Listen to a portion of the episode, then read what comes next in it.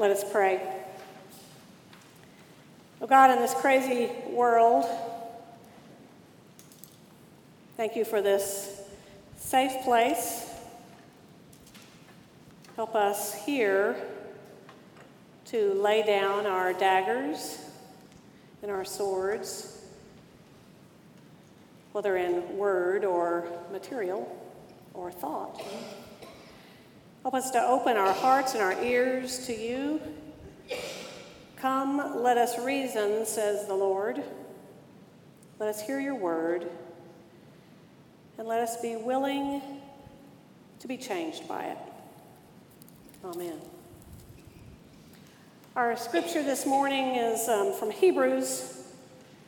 This is a sermon to the Jews from uh, uh, it's a long sermon, much longer than the one you're going to have today. Um, all of Hebrews. We're not doing the whole thing. Now, faith is the assurance of things hoped for, the conviction of things not seen. Indeed, by faith, our ancestors received approval.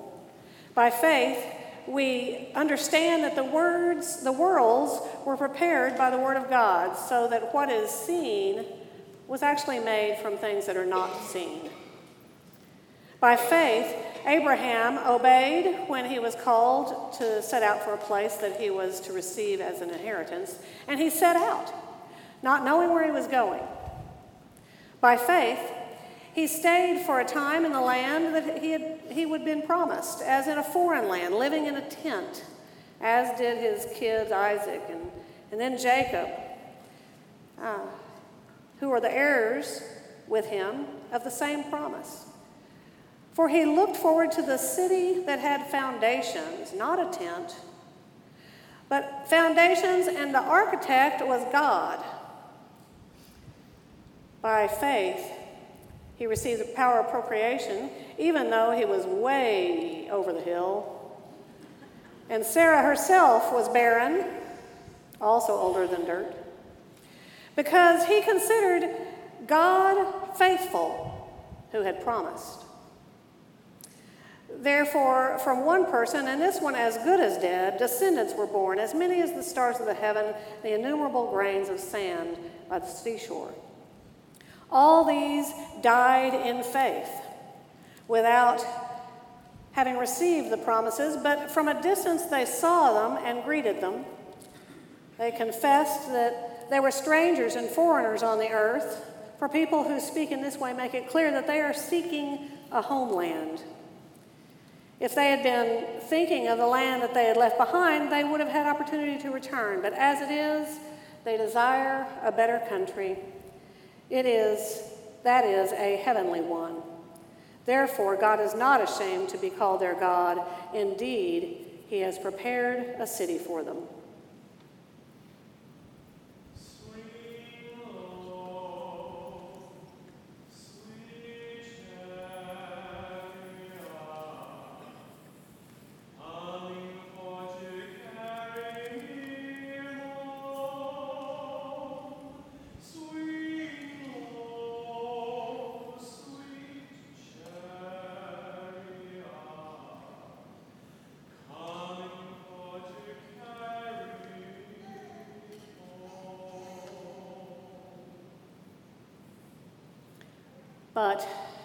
As it is, they desired a better country that is a heavenly one. After the pain of this past week, the violent evil perpetrated, three mass shootings plus individual shootings all over, including Chicago and right in the middle of the interstate in Houston, if you read. We perhaps, too, know this desire for a better country. What have we become? It's almost like we're wandering in a wilderness looking for the promised land. The preacher said, But as it is, they desire a better country, that is, a heavenly one. Therefore, God prepared a city for them. Well, this week I was talking to a woman uh, who was telling a story of her daughter who's 29, members of this congregation. And she said that her daughter said, You know, I just, I just, you know, if God took me now, I would be ready because this place is crazy. Now that's sad. When, when hopelessness takes our world, then we look beyond for hope, for what's not seen. Our brothers and sisters who, are, who were oppressed, enslaved African Americans know about looking beyond for hope when this world was hopeless, when they had been mistreated, bludgeoned, abused, used as property. They knew about looking on. And, you know, I hear stories now, I never would have thought it, that, that some of those slave owners actually abused that sacred gift of hope in heaven to basically placate and opiate the slaves so they would continue in horror here. Don't you know God was mad about that? Incensed, sick. Yet on the other side of it, faith was a gift to them because this world was hopeless and it sustained them. I, I think of the, the spirituals like swing low, coming for to carry me home, get me out of here. Steal away, steal away, steal away with Jesus, steal away home. He wanted to just sneak home to get out of here. I want to lay down this world and shoulder up on my cross. I want to take it home to Jesus. Ain't of that good news? With the assurance of things hoped for, the conviction of things not seen, they believe that God had a promised land. We believe that God has a promised land when hope runs out. Yes, God has built a city where there is no more crying, there is no more violence, and there is no more oppression. But as it is, they desired a better country that is a heavenly one. So God prepared a city for them. Well, there's no greater testament to this hope that is beyond this world than you find when one is facing death. In these last, last month or so, we've had a lot of death and dying in our family and extended family. And five of those that I visited, all five, without any hesitation, said, I'm not worried. I'm not scared. I know where I'm going. I know I'm in God's hands. The faith that is the assurance of things hoped for and the conviction of things that are invisible. Well, death, death crystallizes things we can see clearly. We see what's important. We see what is just frivolous and meaningless.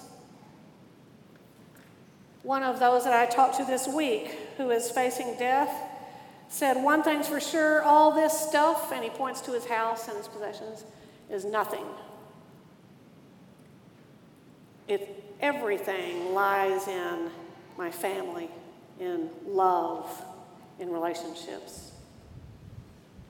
The truth is that ultimately, love is everything, and it never ends, and it transcends all of this and all of time and all of space. But y'all, Jesus didn't let us just sit back and wait for the ultimate fulfill- fulfillment of the promised land.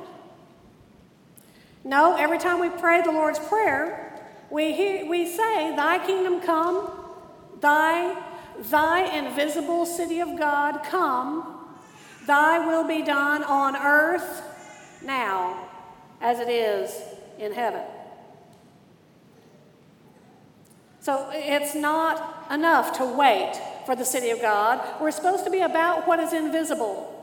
We're supposed to be about what transcends and what moth can, moths and rust cannot destroy.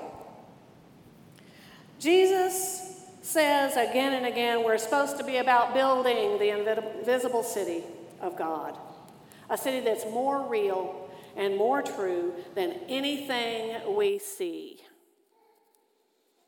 So, if we're supposed to build this invisible city, then what does it look like? Well, to me, it looks like this picture. Looks like the front of your bulletin. You've got it on the front of your bulletin. You might want to look at it. It's a pixelated picture, a collection of little colored squares that an artist has put together uh, very creatively to create an impressionistic picture. Now, I picked this one because I love mountains and because it shows a path. A path, not necessarily a destination. And I think that's what Jesus is about. So to me, the invisible city of God is like a pixelated picture that God painted, where the pixels are people. The pixels are people. See, there's all sorts of colors and different people. Right? There's different types. There's, there's tan, there's, there's beige and white and black and green and, and purple and blue. And if you're conservative, y'all do not read this. It is not a political statement. It just happened to not have any red in it. I'm not saying anything. You definitely belong in the kingdom if that's where you have to go with this comment. So, um, if you remember before in the prayer, we set all that aside. Okay. Not a political statement. If you see, the pixels are masterfully woven together by an artist to make a tapestry like painting, and it is beautiful. Yet, our tendency in this weary land is to glom these pixels together by color is to, to make tribal pods, is to get buckets and put all the things of the same color in it. And can you imagine doing that to this? You pull all of the, all of the tan ones over to this corner and, and the purple ones up here and the blue ones over here and the, the black ones and the brown ones, and, and it looks like an ugly, bad, gridlocked patchwork quilt that has no meaning. It's what we do. We glom together with those like us, especially when we feel threatened or self righteous. There's been a lot of both on Facebook. One of my friends posted this question If a doctor, lawyer, housekeeper, etc., posted a political, moral, ethical opinion other than your own in these trying times, would you have it in you to search elsewhere for services? It might send a significant message if we all did. We could glom all together and make an ugly picture. Another dear friend, childhood family, uh, family friends of ours. They live down the alley, and um, we got our dog from there as a puppy of theirs. This man is a professor in El Paso, and he is breaking relationship with his family. He says, They drank the Kool Aid. I'm not coming back. Uh, it's not home anymore. It's not my family. I don't even recognize them. I am soul sick. Me, Ellen, I am soul sick. Do you see? Both of these people are glomming color together. No, they're glomming people together. They're putting them in buckets, they're labeling them, they're reducing them, and they're dehumanizing them. And it's evil and it perpetuates evil. Do you see what happens to the invisible city of God when we polarize, when we break relationship, when we stay distant? It's an ugly patchwork. Where's the love? Where's the transcendence? What is worth living for? Jesus says, Love your enemy and pray for your persecutors. And I don't think he's talking about love them over there. I think he's talking about loving them here, right in front of you. So I chose this picture because it has this way, you see. And I believe that Jesus is the way. It's not just that there's a, a that this is more about pathway than destination, it's about the way. But how is this supposed to work? What does it mean that Jesus is the way? Who is in, who gets citizenship in the city of God? Is it just the Christians? Do we have an, a monopoly on God? If so, the whole thing would be tan. That's pretty ugly. If we look closer, Jesus said, I am the way and the truth and the life. No one comes to the Father but by me. But we have to look at the context, y'all. So he's talking to his friends, his disciples. He's about to leave them. And he says, he says, I'm going to prepare a place for you in the invisible city. Get it? And and I'll make a place for you and you'll know the way. You know the way where I'm going. And Thomas says, We don't know the way. What's the way? And he says, I'm the way, the truth, and the life. No one comes to the Father but by me. He's saying that to his friends who are standing in front of him, who know him personally, and who need assurance that they are on the way.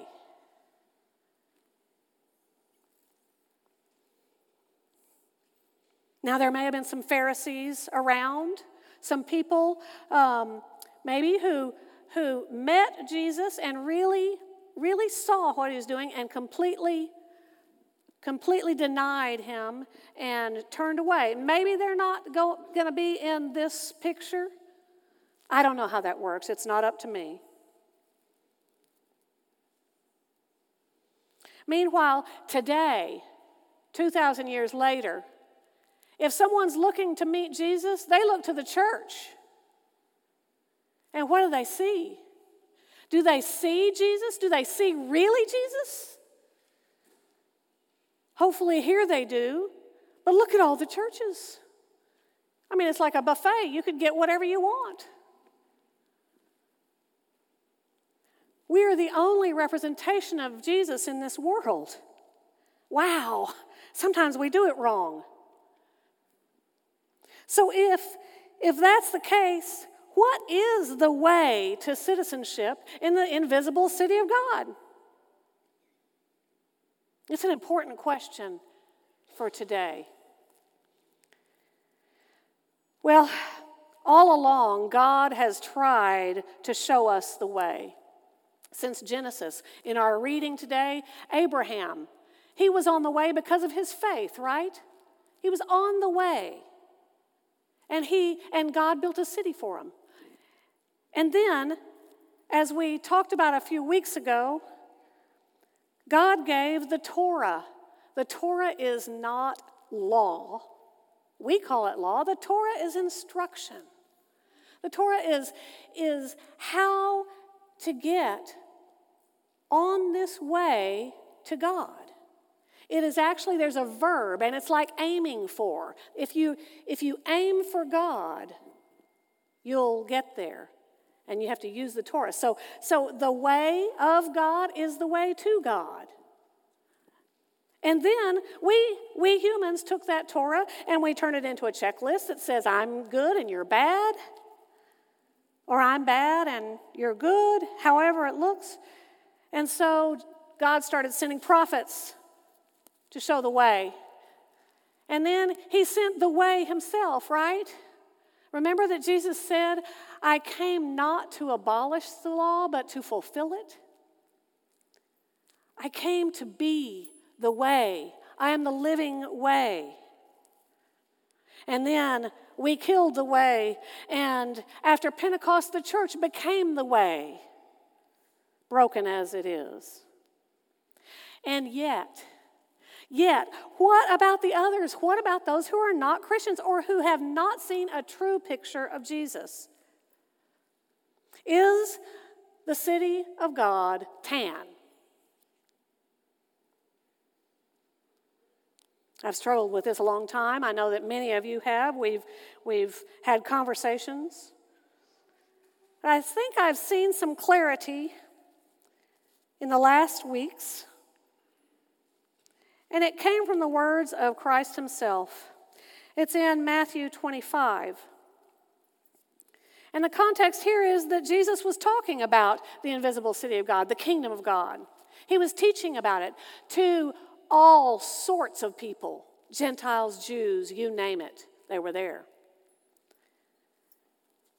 And he says this when the Son of Man comes into glory, and all of his angels with him, then he will sit on the throne of his glory, and all the nations will be gathered before him, and he will separate them one from another as the shepherd separates the sheep from the goats. All the nations, people who know him and people who don't know him, they're all going to be there. And he's going to separate them. How is he going to separate them? He's going to put the, on the right hand the sheep, and he's going to say, Come, you that are blessed by my Father, inherit the kingdom, this kingdom that's prepared for you from the foundation of the world. For when I was hungry, you gave me food. I was thirsty, you fed me.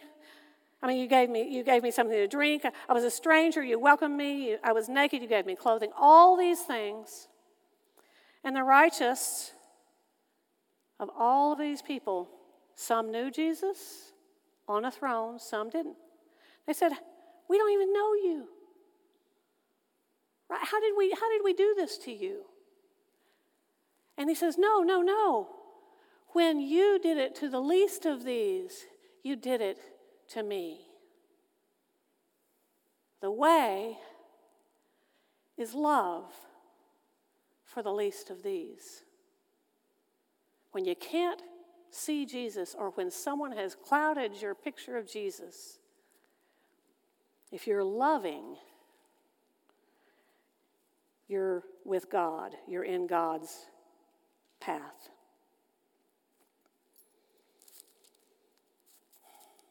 Love risks.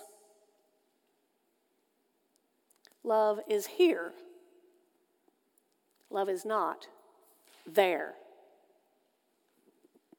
Long distance love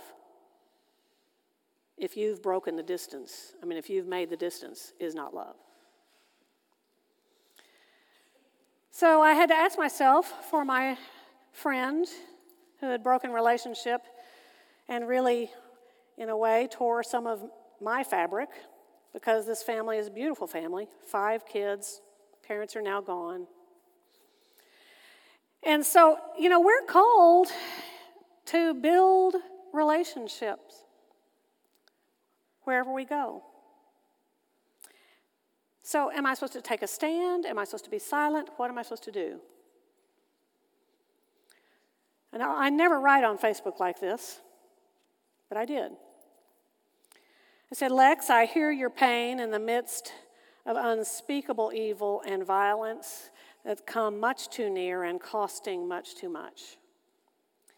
Yet the fearful reaction to their drinking the Kool Aid means that you have drunk it too and are allowing the same ideologies to polarize us and to break relationship, resulting in more evil. I'm sorry for your pain, it is valid. But do we have to kill love in the process? Your family is too beautiful to be put into ideological buckets. Please rethink this. Deep love from the Pendergrass kid. Y'all, I don't care what the Kool Aid is. I don't care what the subject is. If you are breaking relationship because they've drunk the Kool Aid, you have drunk it too. You've given it power over you, you've let it help define you. It is a lie and it is evil. Don't fall for it. Love. Risk for love. Work for love. Speak for love. Sacrifice for love. Love.